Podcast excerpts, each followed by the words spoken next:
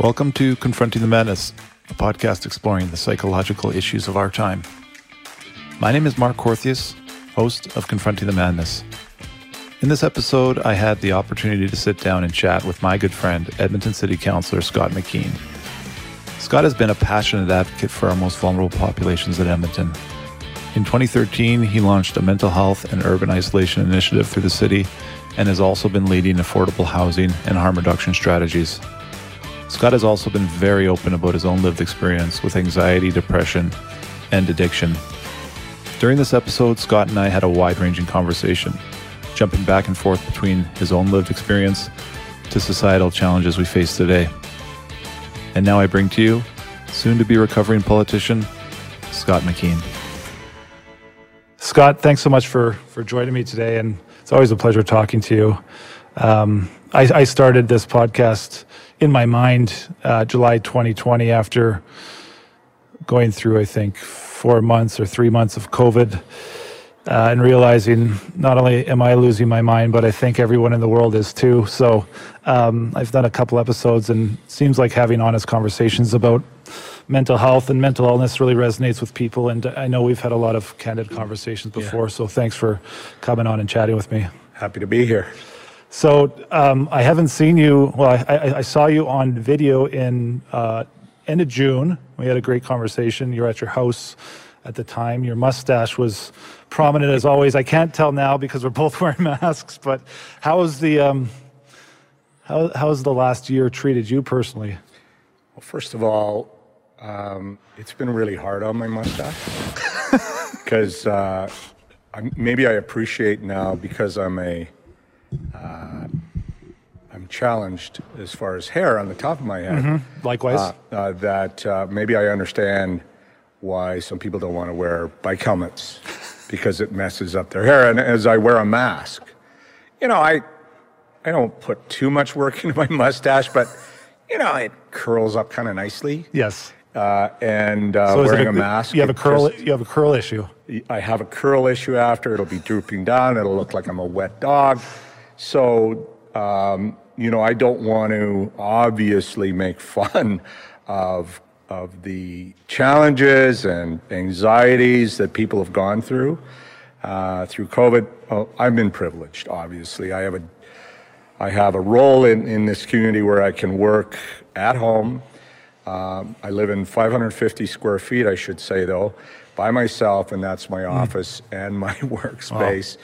And, you know, mostly I'm okay because I think I'm part introvert. So part of me is kind of like, ah, yeah. this is kind of nice, right? Yeah. But I've noticed that, like, even recently, I'll be laying in bed trying to get to sleep and my body feels really tense. Mm.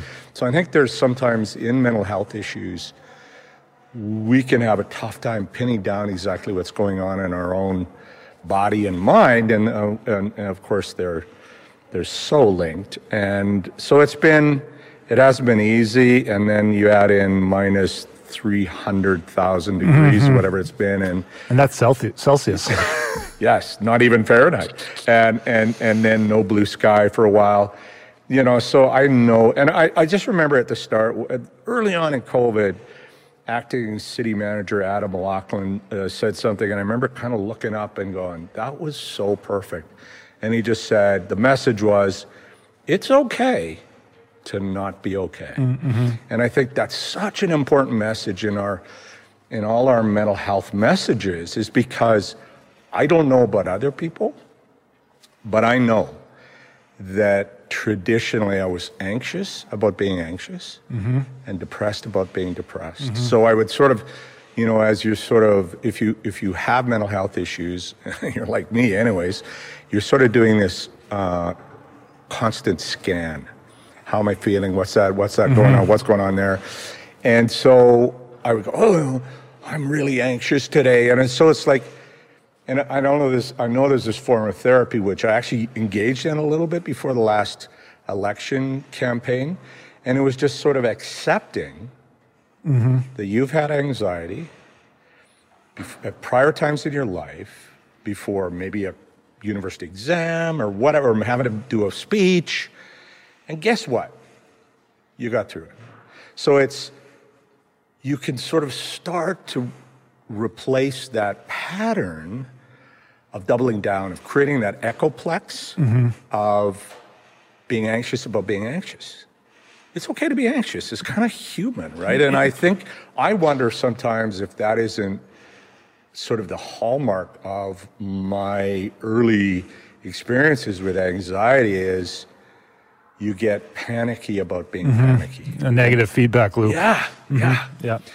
Uh, um, go Well, ahead. Yeah, no, I was just gonna. I want to. I want to get back to, I guess, the beginning for you, but I can't help but share. Um, you mentioned being an introvert, and I remember. I, I, could never quite figure out if I was an introvert or an extrovert, and so I landed on ambivert, if that's even a thing, a hybrid. And uh, at the beginning of the pandemic, because I, with my work, I'm out in the community talking to people all Yeah. the time throughout the day, and then at the end of the day, you come home, and you're kind you you need to stop talking for a bit, but then your family and your kids and your wife, everybody wants to talk to you. And so I was like, oh, I gotta talk now. But then the pandemic came and we're working from home, and my wife's used to me being out talking all the time and then being tired of talking. And it's like eight o'clock at night. We put our kids to bed. This is like April. And I'm like, hey, Aaron, do you want to like open up a bottle of wine and just sit on the couch? And like, she's like, what do you mean, like watch a movie? No, no, no, just like look back at each other and just have a conversation. And she's like, why? What? And I'm like, no, yeah, like we can just talk about our future and dreams and ideas. And like, so we would talk for two hours, but then she, she didn't want to talk to me because I had already pre-programmed her to not want to talk to her. so I think I'm an extrovert, but um, I, I also said previously, you know, people say one in five people struggle with mental health issues in their lifetime. That now it's basically five out of five, given the pandemic. And if you're not, if you tell me otherwise, you're now the person that has a something. Are you the sociopath now? Because you're no man. Everything's just peachy keen. Yeah, I always wondered about that 20% number too. Life is so hard. And if you're talking lifetime Like- occurrences, that sometime in your life you're going to be uh, depressed or deal with very high anxiety for a period of time or suicidal thoughts. You know, I, I think, I, you know, and I know I've said it in public speeches about it. We need to we need to be able to talk about suicidal thoughts and have our kids talk about it because I has anybody not had had that thought once in their life that oh there's an escape route? Mm-hmm. And i'm not making fun of that. Mm-hmm. I think it's very common. And and unfortunately there are people who become so desperate that they take the escape route mm-hmm. right? And uh, and it's sad and tragic for everybody but not so under no not how do I want to put that? I don't want to I don't want to put it wrong, but I, I think it's kind of understandable that a percentage we want to do everything we can to stop that, but it's not it doesn't it doesn't surprise me. There's a um, the comedian Norm Macdonald has this bit in his latest podcast about um, suicide. It's tragically comic, but he says something to the effect of, you know, when somebody dies by suicide, everybody says, "I cannot believe that that person would do that." And, and Norm Macdonald goes, "You can't? Don't you live in this world?" Don't you understand how you know all we are doing is getting old and then we're going to die? It's tragic. And anyways, I'm not doing it justice. No, but yeah, I could I could see Norm's it is that sort of pride. weird deadpan delivery of his. But you know what? I got to tell you about a fantasy of mine is to do a to have a uh, laugh at depression, laugh at anxiety comedy night. I always. Yep. wanted, and we dabbled trying to put that together. Talked to a local comedian, never came about. But you know, I used to hang out at the comic strip quite a bit Oh, yeah. because uh, um, my buddy owns it. Is this West Edmonton Mall? Or? Yeah, yeah. yeah. And I was there a lot and watching uh, stand up when I was writing my column at the Journal. Actually, it may have infused my column darkly, uh, but uh, but uh, I met comics. One of them who was brilliant, who came off the stage, sat down at our table, and just kind of slumped into himself. And, and we talked a little bit, and he suffered profound depression. And um, and I don't think that would be uncommon in Yeah. that realm. Yep. Uh, so, it, so again, an opportunity to talk about it and maybe, maybe even find some ways to laugh Mm-hmm. about it. It would be what a tonic Yes. that would be for you know. And I'm I'm a I've been a sufferer, and if somebody could make me laugh about my mm-hmm. malaise, oh man, that would be a blessing. Yeah, and I, I, I, I want to go back to uh, your early days, but I think you and I have, both have the same problem where we get onto a topic and we want to continue on that topic. Um, I do. I totally agree. I'd love to do something like that, and I, I do believe that our society has.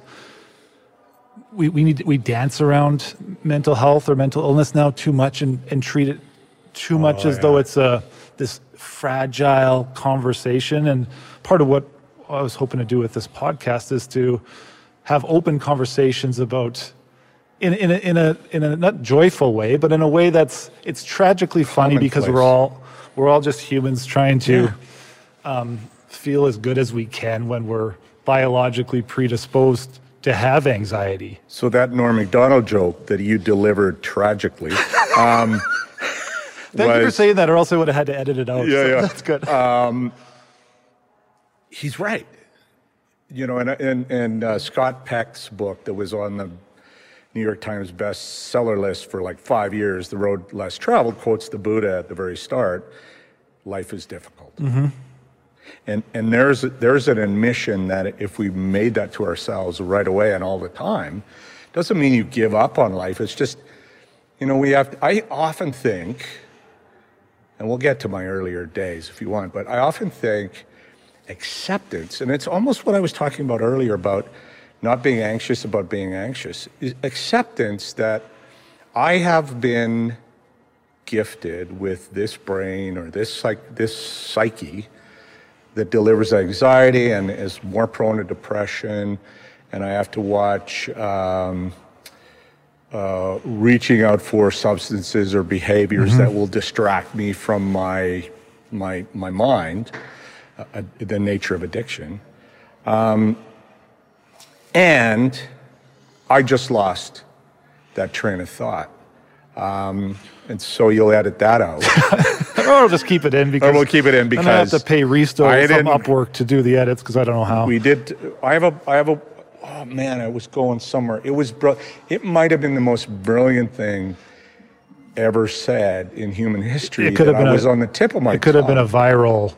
It would have gone out into the world and created joy. Well, let me let me just cut you off then because you you started that whole segment by making fun of my poor delivery of my Norm Macdonald bit. Yeah. And it ended with you and this is going to be an ageist comment, but you forgot what you were going to say because you're old, okay?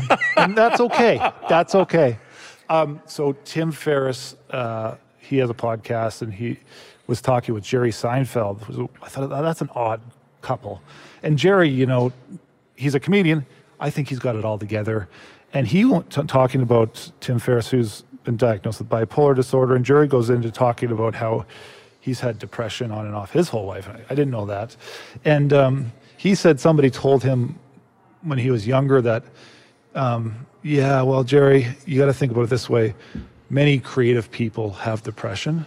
And so your gift with creativity, your burden is is the depression that comes along with it. So um, if you like the creativity, you should appreciate that that comes with it. Something to do with the chemistry in Yeah. your brain. I think there's a lot of truth to that too. And I have, I've certainly joked over the years that if you want to get a lot of work done, hire people with neuroses, which is essentially, you know, a term that I use to describe myself. And that is that are th- those are people who are afraid of failure, uh, afraid of judgment, afraid of. Um, or, or they want to prove themselves to others, but mostly they're trying to prove themselves to themselves, and that was me. So, as a journalist, I had, uh, I, I'll say, I had a lot of success. I was a really good scoop journalist. I would beat other media outlets to the story because I worked long, hard hours, because I was afraid of failing. It, wa- it's, you know, and so to the world's point of view, I was a success. And that's what you're stri- you thought you were striving for too, but you But I missed dinners with my wife and kids. And I probably took uh, some minutes or hours or days or months or years off my life working that You know, and I really enjoy. It's funny. It's I'll never totally figure this out. Maybe, maybe someone listening to this will explain me to me. But I could get into a zone of high anxiety and just rock and roll in that. Mm. And, and yet I kind of hate anxiety, right? So I, I do think there's some ADD, ADHD stuff in my brain too. I could talk about this now, not because I'm not running for re-election, so so you don't have to vote for the crazy city councilor for I, Ward Six. I think probably in part many people voted for you because you've been authentically genuine about your situation. Tried to be, tried to be. I did. Um, it- it's not always easy. Um, can feel pretty awkward sometimes. Like I waited the second term to talk about my uh, history with 12 step and recovery. Uh, that was a little more personal and a little more scary because the world judges addiction and people with addiction pretty hard. And, and I, you know, as much as I am a fan of plain language, uh, the terms alcoholic and addict are harsh. Yeah. And, and I would love to see if we can find a way to not use those anymore. But if you go to a 12 step meeting, they're calling themselves addicts, alcoholics, even drunks. Well, you know, we drunks. and so it's not, there's no political correctness in a 12 step meeting. But I do think we want people to go seek treatment, to go get help.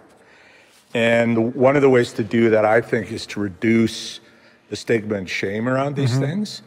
Um, and so these people have, uh, you know, they're called substance use disorders now.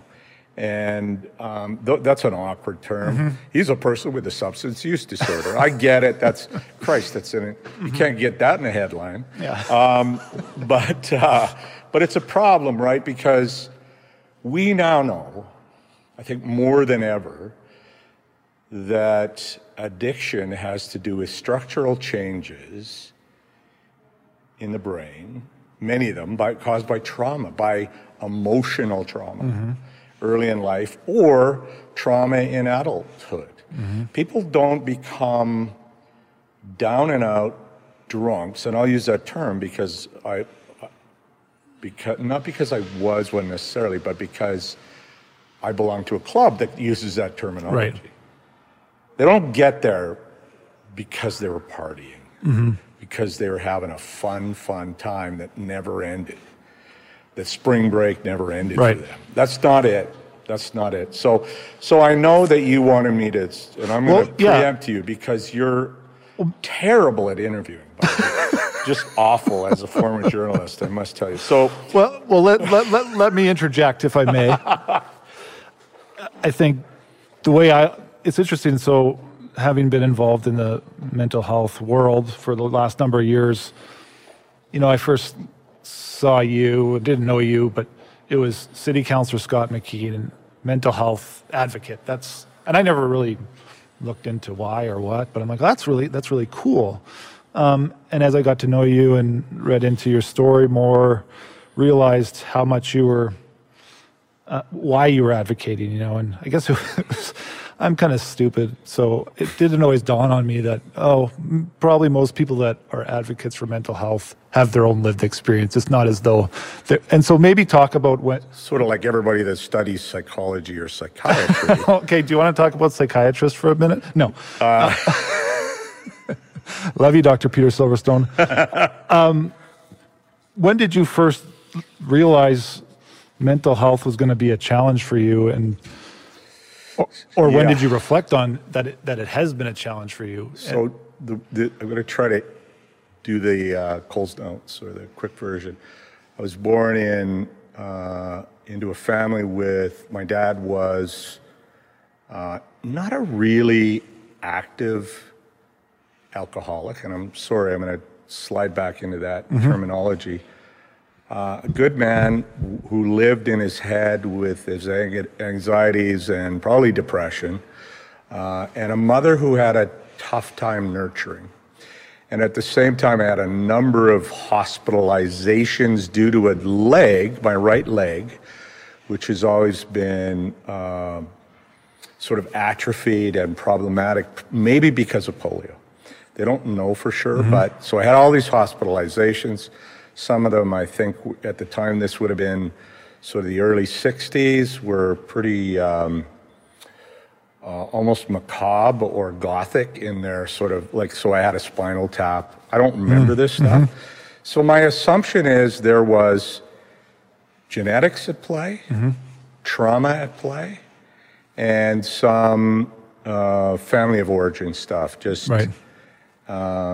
you know, maybe if I'd been blessed with parents who were just the most loving, cuddling people of all time, maybe maybe I'd have a different story. And I I don't want to blame them because I've met my grandparents. Right.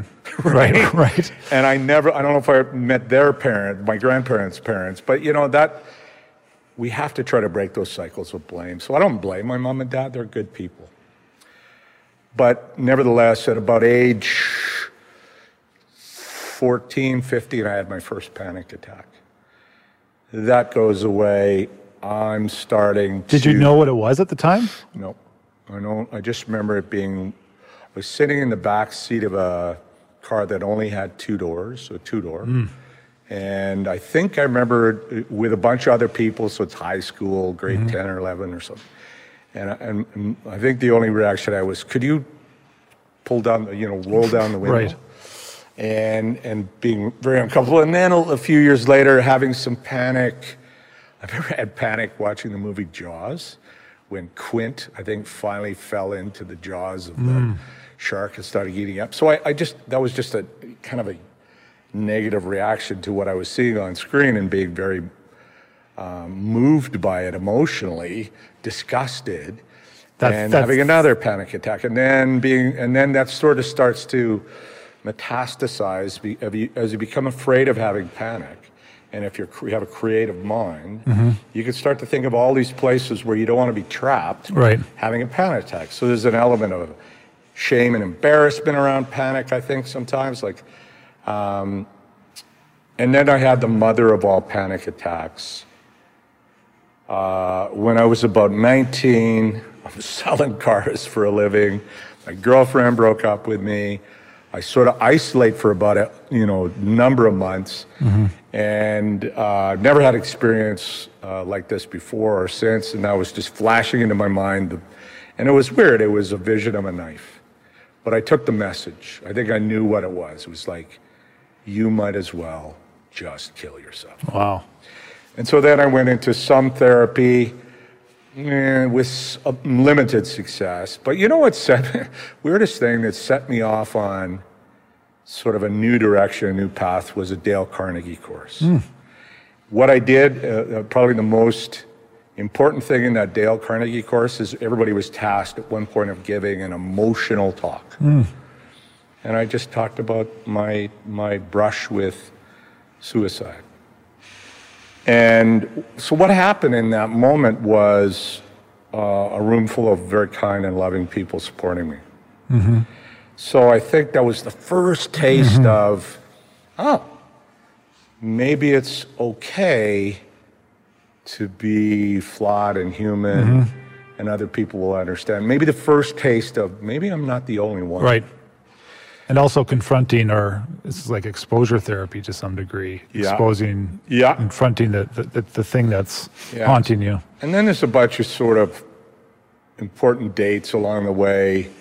Um, you know, so I, despite all this, and, and, and, and I wasn't still great. I would say I was in a pretty dark place, but, and, I, and I've often wondered how I did it, and I think it was my mom's drive that I picked up. Very career oriented teacher, did, worked her butt off resented her for that, by the way, but very driven. And I somehow kept putting one foot in front of the other. Uh, went back to um, college, journalism, started working in uh, small newspapers, and then got to the Edmonton Journal, married my then wife. We had three kids. Um, but it was always, you know, I talked about earlier about my dad living in his head and his worries and woes, and Yeah. and that's who I was. You know, work was enough of a distraction and a challenge, and I was afraid to fail. I was pretty good at work, right? Yeah. But then I started to drink a little bit, and and I remember when I, I actually told my wife um, at one point, I, you know, I think I drank too much. How old, She how was- old are you at this point? Yeah, she was surprised. Because generally, the way I drank was it's Friday night, kids are in bed, she goes to bed early, I stay up listening to music, finishing off the bottle of wine. Are you early 30s or how old are you? Yeah, that's probably mid 30s. And then I went off for residential treatment at uh, Alberta Hospital Ponoka, You which did, eh? was an eye opener. But I, you know, man, I was looking for. I remember when my psychologist at the time suggested it because he asked me, "Well, how much do you drink?" And I went through that, and I think he sort of grabbed onto that as an opportunity. So I went off for a res, and I was like, I wanted You to did. go. I really wanted to go because it was like five weeks, nothing but me. Mm-hmm. And they have a good swimming pool there. Uh, they do actually, they and a good golf course. It's a really nice place, actually. Yeah, and and uh, and I think th- so. I came out of that flying high, and I don't know if you ever heard of the, book, the pink cloud. I don't think so. No, and it's it's an expression used in 12 step, I think, where you come out of resi- tr- residential treatment, everything's fixed, you feel fantastic, and you know, a couple three months later, I just plummeted. So I think the underlying reasons for why I was self-medicating with alcohol really came to the fore, mm. and that was a pretty profound, dark depression. Mm. Because of the realization that it was, Yeah, I deeper think than- maybe you've pulled away all your dysfunctional coping mechanisms. right. But the thing you're trying to cope with is really revealed to you Yeah, at some point. yeah. And so I had this depression, and I went back to that same psychologist, and he said, "Well, I'm gonna let's go see this doctor I know." And and and so part of my anxiety is I don't even like taking Sudafed because you know I it, like that might ramp up my you know I smoked a little bit of pot in high school, mm-hmm. didn't do well with it, never a pot Still, still a politician to this day. So we'll wait till after he's out of office. No, we'll get the real really, answer. I pot scared the sh- bejeebers out of me. Can you swear on this? Mm-hmm. Oh, podcast? absolutely. Okay, um, but I never swear because I'm a politician. Oh. So, so I go on. I get prescribed Paxil, which was one of the popular SSRIs Yeah. of the day. Went on it, and it's like 72 hours later. It was. I, I've described this. It, it's, it was sort of like what I. It's like a radiator flush. Mm-hmm. So the good stuff's coming in, and the and the stress toxins are being washed out of my body. That's what it felt like. wow. And then probably a little manic for a while. I was talking to everybody. It was like really up. And, and then I think settled in. And so, being that I was so scared of taking SSRIs, be, being that I was at the end of my rope in a way, mm-hmm. I've been off to residential treatment. I've tried, you know, I've done therapy by this time. I've tried a bunch of different things. I think there was an act of surrender that could be really powerful there too. I give up, I need help. I need help from other people. I mm-hmm. can't do this myself is a very powerful state of mind, I think. Mm-hmm. And it might be the first step towards a lot of people's mental health recovery or addiction recovery is to say, you know, because you, you, you've spent decades trying to figure out what's wrong with you. Yes. That was my story, anyways. I always wanted to find that one memory of abuse or trauma or something that must have caused Right. all this. And I, yeah, no, couldn't find it. Yeah. So anyway, so I did really well on that, and um, and I, you know, and I've dabbled in therapy.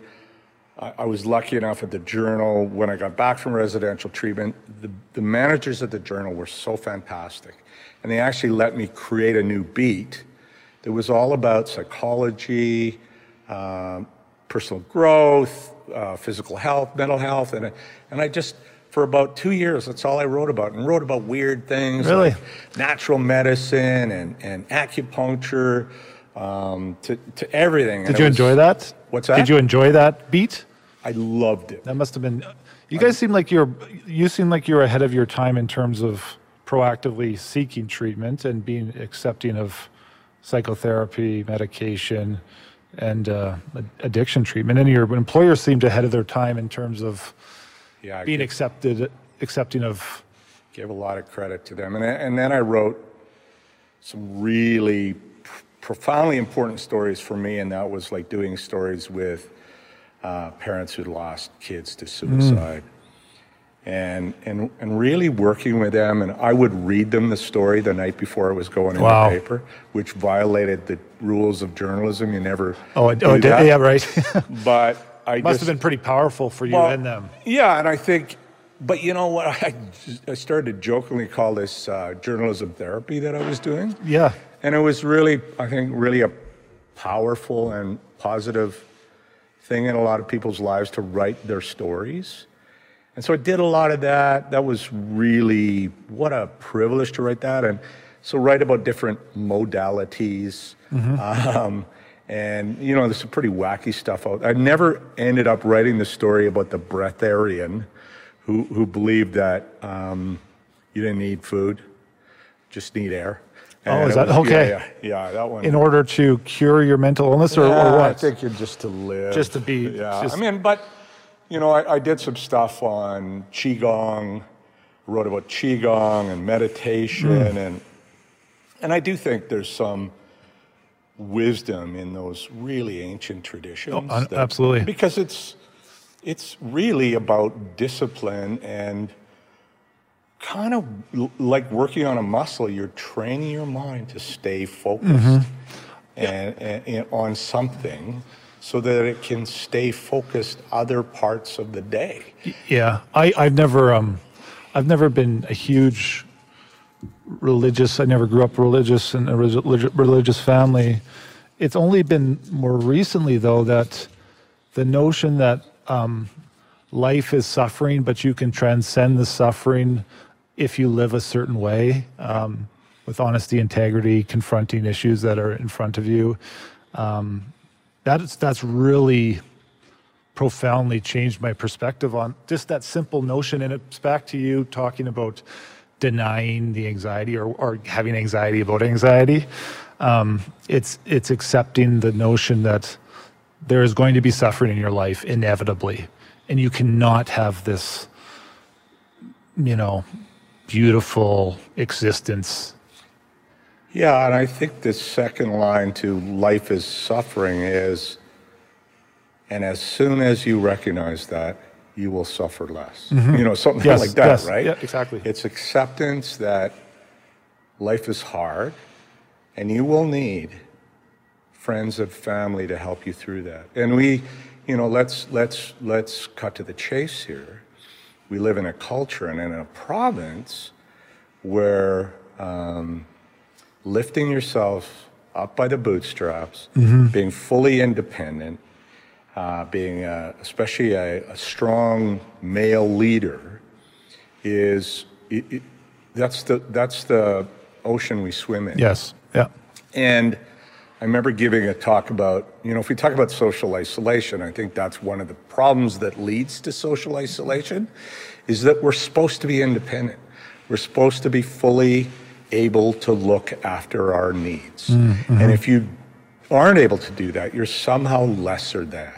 And I want to claim that is total bullshit. Mm-hmm. You know, historically, and if you go back far enough, we lived in tribes and the tribe members looked after each other, mm-hmm. right? Absolutely. And I, and I absolutely think we have to get back to that. I was talking to some uh, MacEwan University students one time about social isolation and this the way we've had independent uh, success driven into us was I said, imagine that half dozen of you went away, did all the research together, and you all wrote an essay on your, your collaborative research. Mm-hmm. Maybe you didn't copy each other word for word, but you all submitted that essay. I said, what are the co- potential consequences are that you get accused of plagiarism and kicked out of university? So instead of saying groups can do amazing things, you know, somebody in that group's going to have a skill that's going to contribute, where somebody else is going to have a different skill that contribute. We don't teach that. You know, right back to grade one, we're all writing our own tests. Right. Right. Uh, in my life, in grade one, the teacher used to line us up around the class, and, and those that did the best in the, in the test were at the front. And so you could see where you stacked up, grade one. And, and I'm, I don't think that was a. So you common- you were very very far at the back of the class. Then is that what I'm understanding from that story? Uh, you know, I wasn't. Oh, oh you were in the front. Yeah, which is maybe why it isn't a painful memory. but but she, she was the same teacher who won the Kiwanis Music Festival every year. And she the way she did it was some of her students were taught to just mouth the words. they weren't allowed to sing it because they weren't good. Like it's just, but again, like I, I just think we're we're we're bombarded all the time by messages of what we're supposed to be. Right, right. And, and we need to personally challenge that and accept that no one's normal, mm-hmm. everybody's weird. Mm-hmm. And I can tell you, having been a journalist, covering City Hall for 12 years, having been at City Hall as a, an elected official, try not to use the P word, Right. as an elected official for eight, almost eight years A municipal leader. municipal leader. Uh, I have yet to meet a leader who is not crazy in one way or another. And I, you know, I, I, I got grief once for using that word, and I understand it, but I use the word crazy to demonstrate the demo- how democratic uh, and how ubiquitous um, weirdness is. I, I think too, the more you can lean into your weirdness or, or unique things that make you feel like you, the more people respond to that as well. And that's why leaders are weird because they've channeled their true selves as much as possible.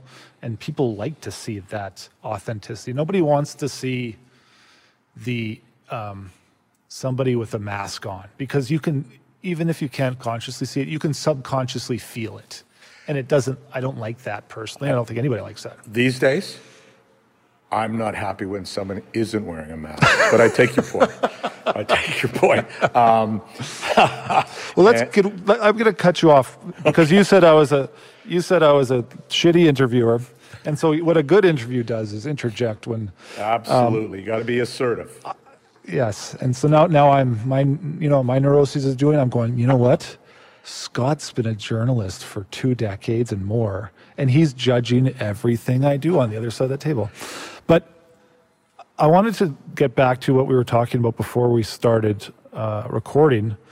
The two kind of landmark moments when you were with the the journal, I believe, when you publicly shared that you were struggling with anxiety and depression. And then I, th- I think it was later on when you were um, not a politician, what's that called? City councilor, thank you, um, talking about um, alcoholism. Could you just walk through those two?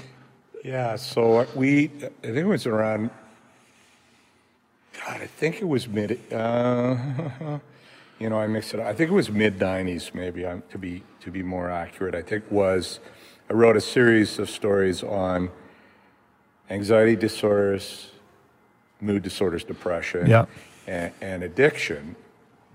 And, uh, and, and, and as a sort of lead into the piece, I wrote my own story of sort of how I'd been wearing this mask of, and I, I actually had people tell me, oh man, you're so calm and cool and collect all the time. You never get flustered. Right.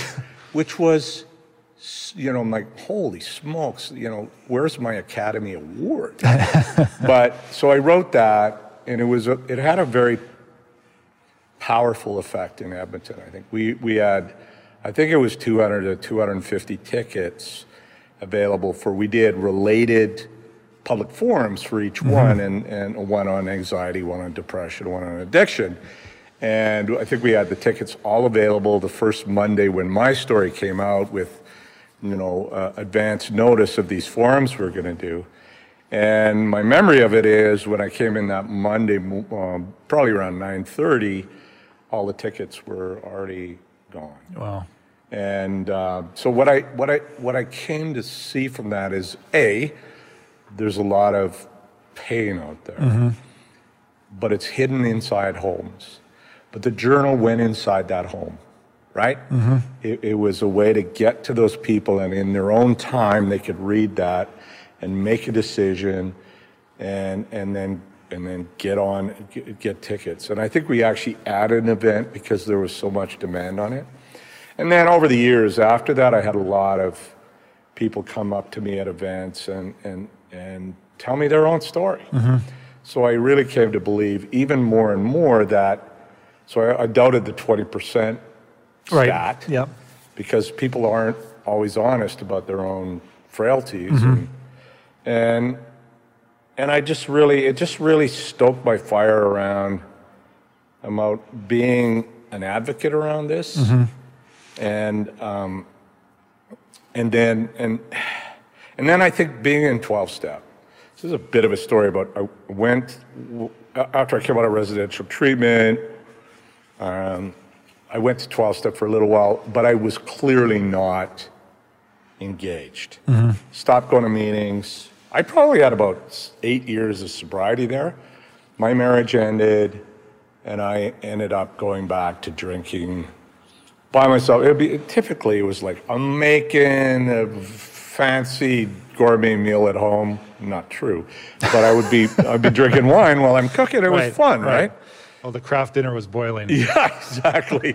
uh, and then and then I ended up. There was a wonderful scooter bar on the south side. I'd ride my Vespa over there. I'd ride my Vespa over to to West Edmonton Mall to watch stand up. And it was when I, just at one point I had to real I realized, oh my God, I'm drinking maybe more than I was before. And I think that's often the story with Right. addiction is it doesn't descend. It, it's It accelerates. uh, so anyway, so I phoned a guy I knew uh, in the program, and so you know I'm like a fancy pants columnist at the Edmonton Journal. So I said, um, "Do you get like I heard you guys have these house meetings where you know it's just like doctors and lawyers?" Right. And he goes, "Oh yeah." He says, "I'll take you to my uh, my home group." Home, house. I went, "Oh, great." Well, home group is a term that it's used broadly in 12 step. Uh, you have your home group, and there's meetings all over the city, all you know, bunch of times each day. But you saw kind of you kind of align with a home group.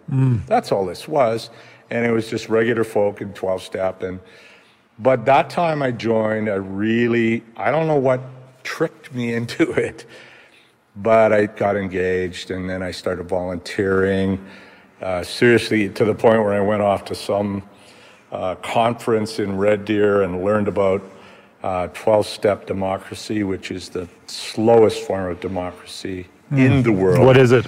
Well, they do a vote, and the, the yays win, for example. Yeah. And then they go, okay, now the nays, some of the people from the nays, can you, you know, can you come up and tell us, try to convince? Oh, wow. It was just like, oh my God. And having watched council meetings for years at that point, I wanted to stand up and go, you're idiots. Right. But it's, And was it about like whether to have the roast beef sandwiches or the ham sandwiches? you know, it was probably about editing one line in Right, the big right, book or something, right? It's, yeah, that's a very, Can the ham sandwich nays come up and please express why they want mustard on it? Or It is. I mean, it's part of its charm in a way, and I Mm-hmm. and I have defended twelve step time and again because I think people often, you know, some guy comes out with a book slagging twelve step, and I often think they miss the point. It's about community, Mm-hmm. and it's about kindness and compassion, and being able to share your inner world in a place where you feel like you won't be judged. do you think you're? Do you ever think about yourself a- at a, as having a unique position, being a champion for 12 step and recovery oriented treatment, but also have supported the safe consumption sites and harm reduction to speak on this more? Like, do you, do you- Yeah, there's. how do you think through the continuum of Well- addiction treatment and recovery? So if you ask a lot of people in 12-step programs about harm reduction, they would be, ah, Yeah, once you, you gotta quit. yeah, you got to be You gotta abstain. And, and the old timers especially are like that, and God bless them.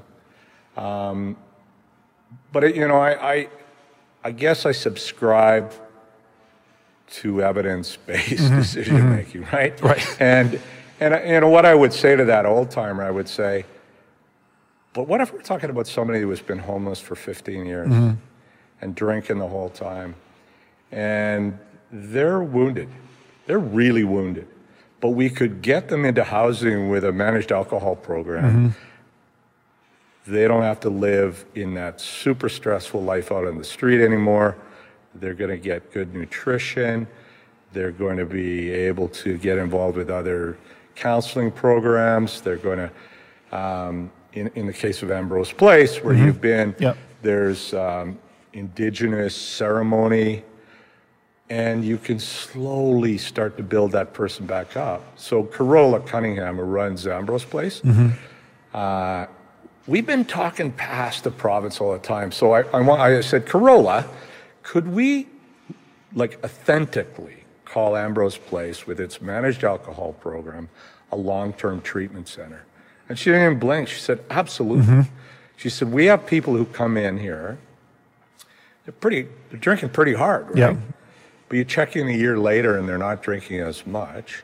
Maybe a year after that, and again, they're not drinking as much. And then maybe a year after that, they want to go off for residential treatment. They want to get mm-hmm. clean and sober. Mm-hmm. But you cannot expect somebody who is that wounded Yeah. to go off for a five week residential treatment program, get a haircut, and go get a job. Mm-hmm. Those are extremely traumatized, wounded people who have been re traumatized maybe countless times in a day because there are, they are, are, there are untouchables. Mm-hmm. Get the fuck off my property. Yeah. How many times do they hear that, right? Mm-hmm. In a day. Or they're, people pass them by like they're invisible. So, and again, these aren't the party people. No. These are people who deserve to have their illnesses treated seriously. And if we do that right, even to the, to the sort of skeptic out there, I would say, okay, here's what's in it for you. Your taxes will go down. Mm-hmm. Over time, your taxes will go down because that homeless person costs way more money to you and public services than housing him in a harm reduction program and over time getting him or her stable. So there, there's way less hospital visits. There's way less calls for Mm-hmm. Do, paramedics. do you think that economic argument is penetrating the policymakers or, or the public? You know where it's making a dent, and I really, I, I don't know how unique it is in Edmonton, but our business committee has been fantastic on the supportive housing strategy. Yeah. They get it. You know, I've talked to some pretty, pretty big time developers who will tell the story of bringing investors to town mm-hmm. and the investors sort of running, running to the airport because of the amount of social disorder they saw in their visit. Mm. And, or, you know, businesses who are like, they're, they can't, they're losing sales. They're losing diners, Right. whatever, because somebody comes in from a bedroom community, say, mm-hmm. they always want to eat in Chinatown. Mm-hmm. And they get panhandled and they see somebody passed out on the sidewalk or, and again, those are the results of an illness. Yeah. Um, but they're scared of that. Mm-hmm. Like I've worked downtown or been downtown since 1986, so you know I I'm I'm I'm not I'm not happy to see that. Mm-hmm. But does it scare me like it would mm-hmm. somebody like that? But mm-hmm. um, so we have our small business districts have come to us before council committee every year and building over time and they would give their presentation of what's going on in the Beverly district or Kingsway Business Association or downtown, whatever it is. There's, you know, a number of these BIAs, we call them, Right. business improvement areas. And inevitably homelessness would come up. And it's a, it's a, it's a, it's a, it's a plague on those individuals' lives. They have an mm-hmm. illness, a plague. There's a plague that has captured them up in its grip, a plague of trauma, generational trauma, mental illness, and addiction. And then it's a plague on the community. Mm-hmm. And, and I get quite passionate about this, and I've said it a number of times. It is stupid that we don't solve this. For, the, for the sake of hundreds of our citizens, for the sake of um, communities and business areas that are so deeply affected by it, and for the sake of taxpayers. I mean, we're sitting right across right now, Mark, from the law courts. You know, mm-hmm. there's a place largely kept in business because of addiction and mental illness. Mm. If you could solve those two things, there would be layoffs at the law courts. Mm, mm-hmm. I believe that, you know, I asked somebody recently, a person who would know with John Howard, I said, you know, what, per- what percentage of people are in in prison because of addiction? And he said 100%. Mm. Now, you know, that might be an exaggeration, but I'll tell you, Well, addiction, mental illness, yeah. intergenerational family violence. trauma, violence, Yeah. whatever. Can I just go back and ask you? No. Okay, next question. Of What do you think of the new library? Um, no. Um, were you surprised when you had shared your own story of lived experience at how many people had come up to you in the 90s and say how much that resonated with them? Or, Well, I think anybody who's had this experience in life feels like a freak, mm. right? And that's mm-hmm. the word, that's actually the word that people use. They thought they were a freak. right. Mm-hmm. Um, and they're not a freak. Or if they are a freak, then we're a, we're a society of freaks. Mm-hmm. Uh, because it's very common to have these um, challenges in our life. It's very common to have mental illnesses.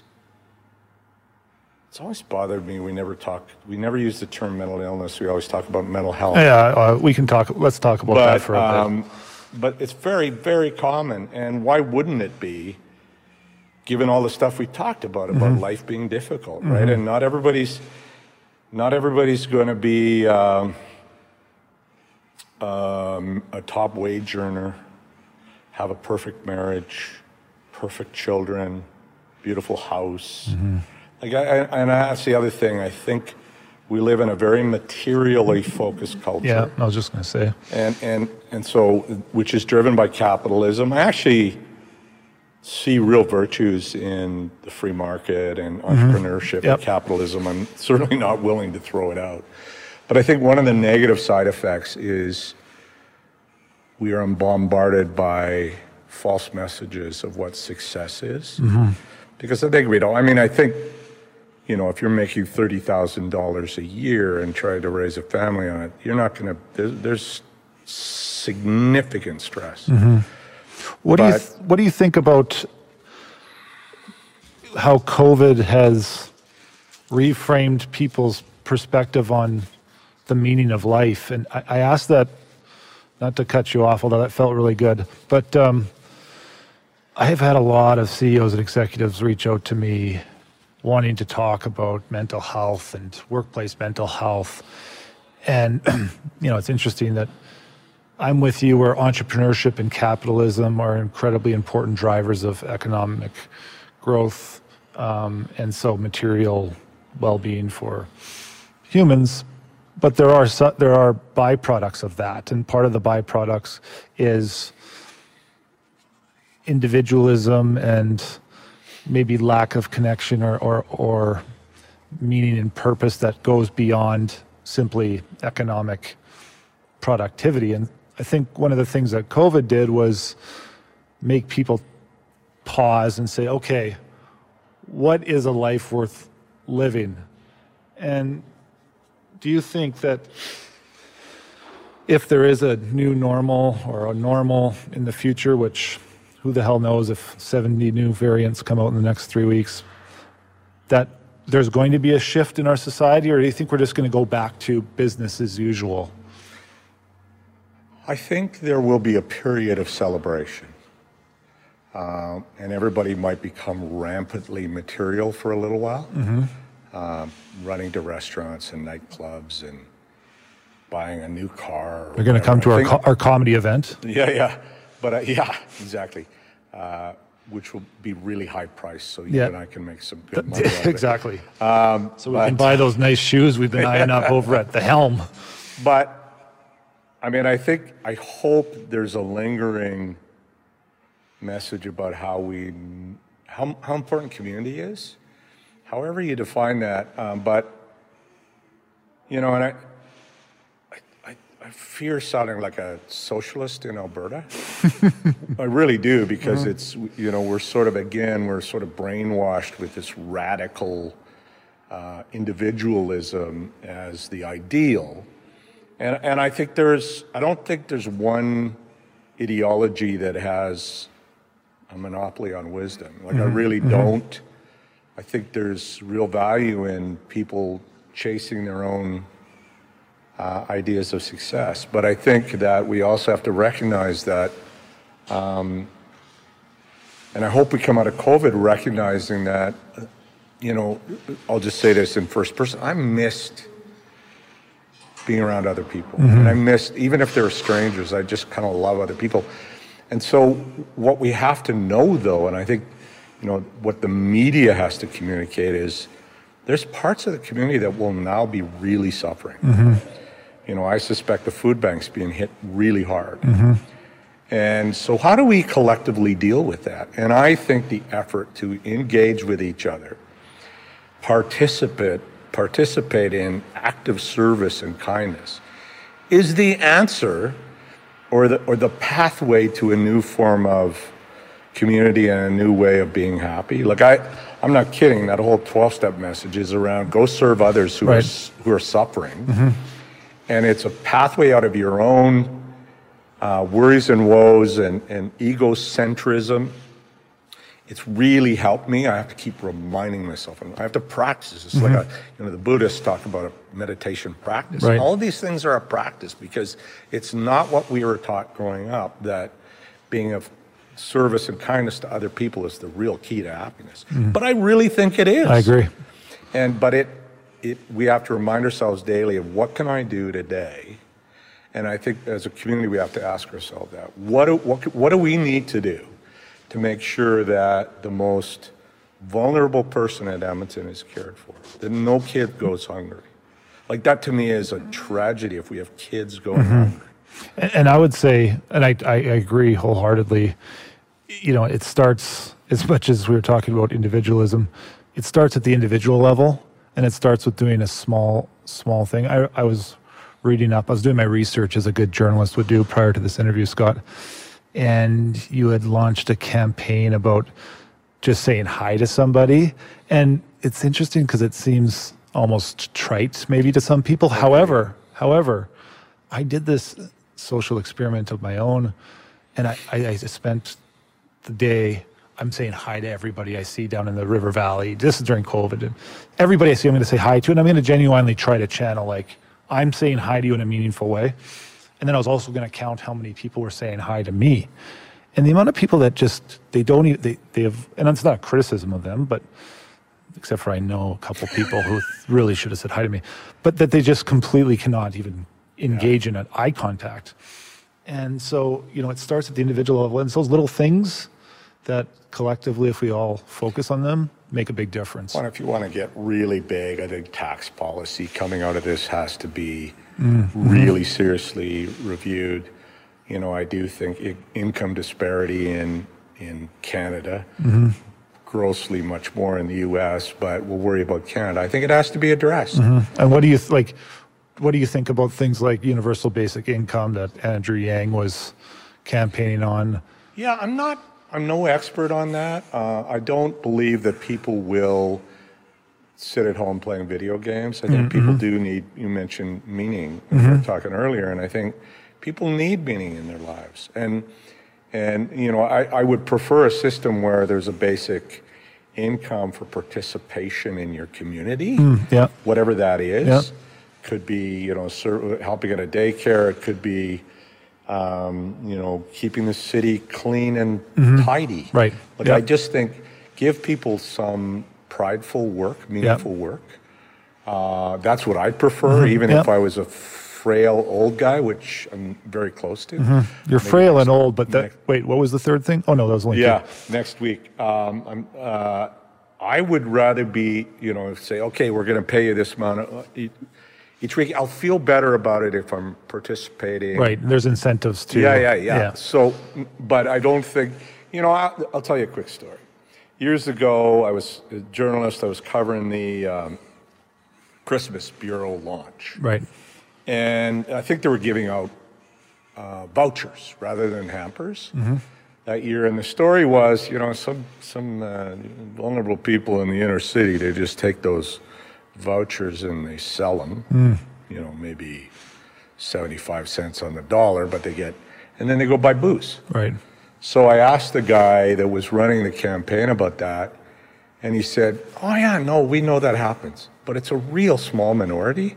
And he said, "And would we would we not do our campaign because a few people?" Right. You know, and so you know, uh, when, whether we're talking about that sort of thing, I think the criticism often is about scammers. It's like they're, hmm. you know, it's like we're all scammers. yeah. you know that, and, and there, would there be scammers? There are today. Yes. I used to work for, with some at the Edmonton Journal Yeah. who did very little work. Well, look at the companies that have received federal subsidies in the billions. Of, like, how is that? let's Yeah, yeah talk. we never, we, we, we, we rarely address the, yeah. This is I, again, I, you know, I'm sort of a, I'm, I call myself a moderate centrist because I think there's wisdom everywhere. But I do think income disparity, like, it's like the really wealthy, I want to say to them, guys, you can't build tall enough walls or not everybody's going to have a private Right, island. right. So, so why don't we try to, you, you know, you got a billion. Do you really need another 1000000000 Mm-hmm. Or do we come up with a tax system that, so we have great schools and great universities and uh, civil servants are paid a decent wage and cities are kept nice and clean, buses run on time, all that stuff. But but we're not there right now. I think we're municipalities are starting to get squeezed. Even before COVID, we're starting to get squeezed. yeah. And then what I fear is I want to live in a city that's attractive to people and attractive to investors. You know, that people grow up here, go to university here, and go, I want to stay here. That's the city I want to build. You know, sorry to get it No. a little political No, at the no. end here, but I mean, I thought you weren't running for reelection, but I guess you know you want to keep those th- th- those lines open. Let me ask you. Let me ask you this, uh, just out of interest. So you've done. You're finishing up your two terms. When does that end? September or October. October. yeah. So what does the future hold for for, for recovering politician Scott McKeen? Yeah. I, I mean, my passion is around mental health and addiction and advocacy and information uh, around that. And I'd love to be involved somehow in that. Um, I don't know if I'm a, uh, because of the nature of my mind and the way I work, I'm not sure there's a book in me. That hmm. requires a lot of sitting for Right. long periods of time with focus Right. and, and so I'm not sure about that. But yeah, I mean, the social issues really interest me.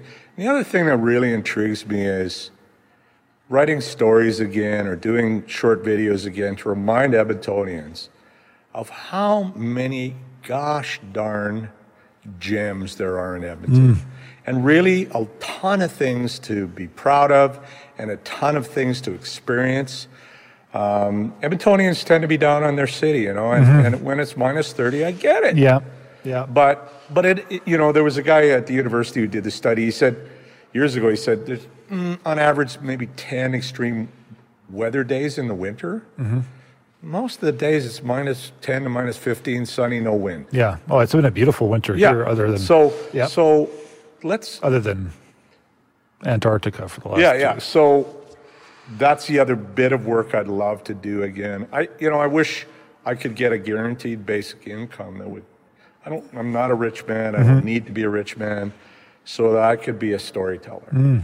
in, in many different Yeah. guises. I would never probably do a podcast because they're really sort of they're falling out of favor. They're boring. There's already a bald guy with a beard doing one around mental health. I kid.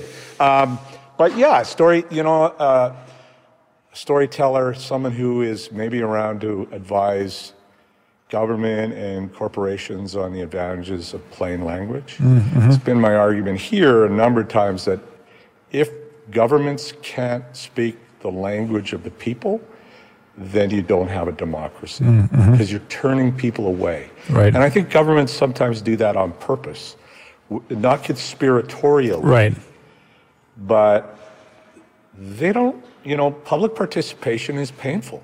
It's mm-hmm. hard. Mm-hmm. takes a lot of work. People don't agree. Um, it's hard. D- democracy done really well is a challenge and it's burdensome and it takes a lot of time. And, but you know, one of the things I love about Edmonton as a, someone who's observed it for years and years and years, we don't, we're not sheep here. We, you know, you look at how we vote.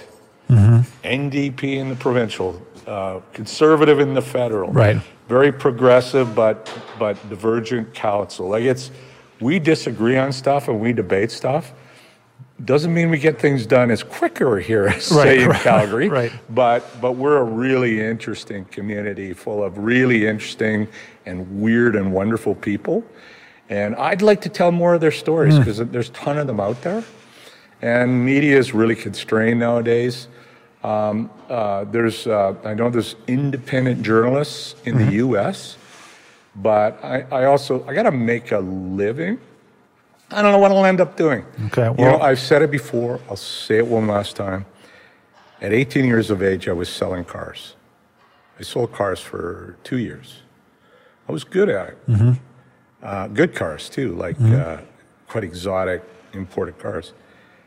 You may see me at a car dealership uh, a year from now, and that's what I'll be doing, and and doing all that other stuff I talked about, the advocacy um, on the side, and, and loving that. So Well, um, let me just say this, because I don't want to take up too much more of your time.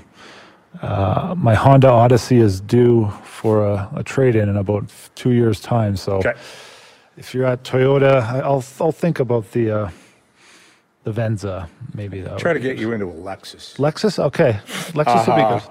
But yeah, no, and I bought a motorcycle last summer in COVID. Mm-hmm. And, and again, I'm sort of back in therapy, uh, which I really love, by the way. But I, I sort of, another thing I realized is in high school, I, I helped rebuild motors and stuff. Mm-hmm. And I know it's not very de rigueur these days, climate change and everything, Mm-hmm. but I really love I love cars and motorcycles, Yep. and so it could be an electric motorcycle. I'm not, I'm not picky, but Yeah. there's something about that part of our culture which is not cool, certainly not admired by people on the uh, on the extremes of the left side of the political spectrum. Even though they might like some of the other work I do, I'm sorry, I love that stuff. So, so I'm going to, I'm going to go on a motorcycle tour at some point when this is all done, Yeah. and maybe I'll end up in in Central America and never come back. Well, well, that would be a shame for our city if if you if you did leave. But But I could meet a Central American woman Mm. who who I might be very happy, and I know you'd be happy for me. I would be very happy for you as as someone who I admire and I look at and think, you know what, I think I'm looking at myself in maybe 30 years. Jesus. Um, you know, ageism is another form of bigotry. I- Uh, you know that, right? That was actually a compliment saying you're, you're my role model for who I want to be when I'm, uh, what is that, 68, 69, whatever your age is. Well, I, I'm gonna I'm gonna wrap this up here, Scott. Um, but thank thank you for joining me. I, I love talking to you, and I think you and I could probably talk for several more hours because I have a lot of things on my mind to talk Let, to you Let's do it again, and maybe we can narrow it down to a, you know, a specific issue around mental health, mental illness, and addiction. I'd love to. It's it's a like I say, it's a passion of mine, and I've really have come to uh, really like you and think highly of you and Thank the you. work you've done and how engaged you've been in this community. And this, I know, is another way to get at it. So all the credit and all the power to you. And the other thing I'll offer is if you ever want to learn how to run a uh, really good interview, I'll, I'll, I'll help. Thank you. I thought trial and error was a pretty good approach, but whatever. Th- thanks, Scott. Appreciate uh, you taking the time. Let's do this again. Let's hope everybody uh, realizes it's okay to not be okay right now. Well said. Big thanks to Councillor Scott McKeen for jumping on and chatting with me on Confronting the Madness. I always thoroughly enjoy talking to Scott. It's like talking to my future self. Scott, I don't know if that's a compliment or an insult, but you can take it how you'd like it. www.depressionisHilarious.com. Get your tickets to our forthcoming entrepreneurial venture. Tickets, I think, are $5,000 a pop, but we're just figuring out pricing now. Our first act will be Scott doing a 30 minute bit on his mustache, so get your tickets before they sell out. All proceeds will go towards Counselor McKeen's future psilocybin assisted psychotherapy trials. I got to apologize to Norm Macdonald for what was a substandard impersonation, to say the least. Norm, if I ever try that again, I'll make sure to have that buttoned up for you. If you like the podcast, please share it through all of the appropriate channels. I don't know what they are, but I'm sure you do. Peace.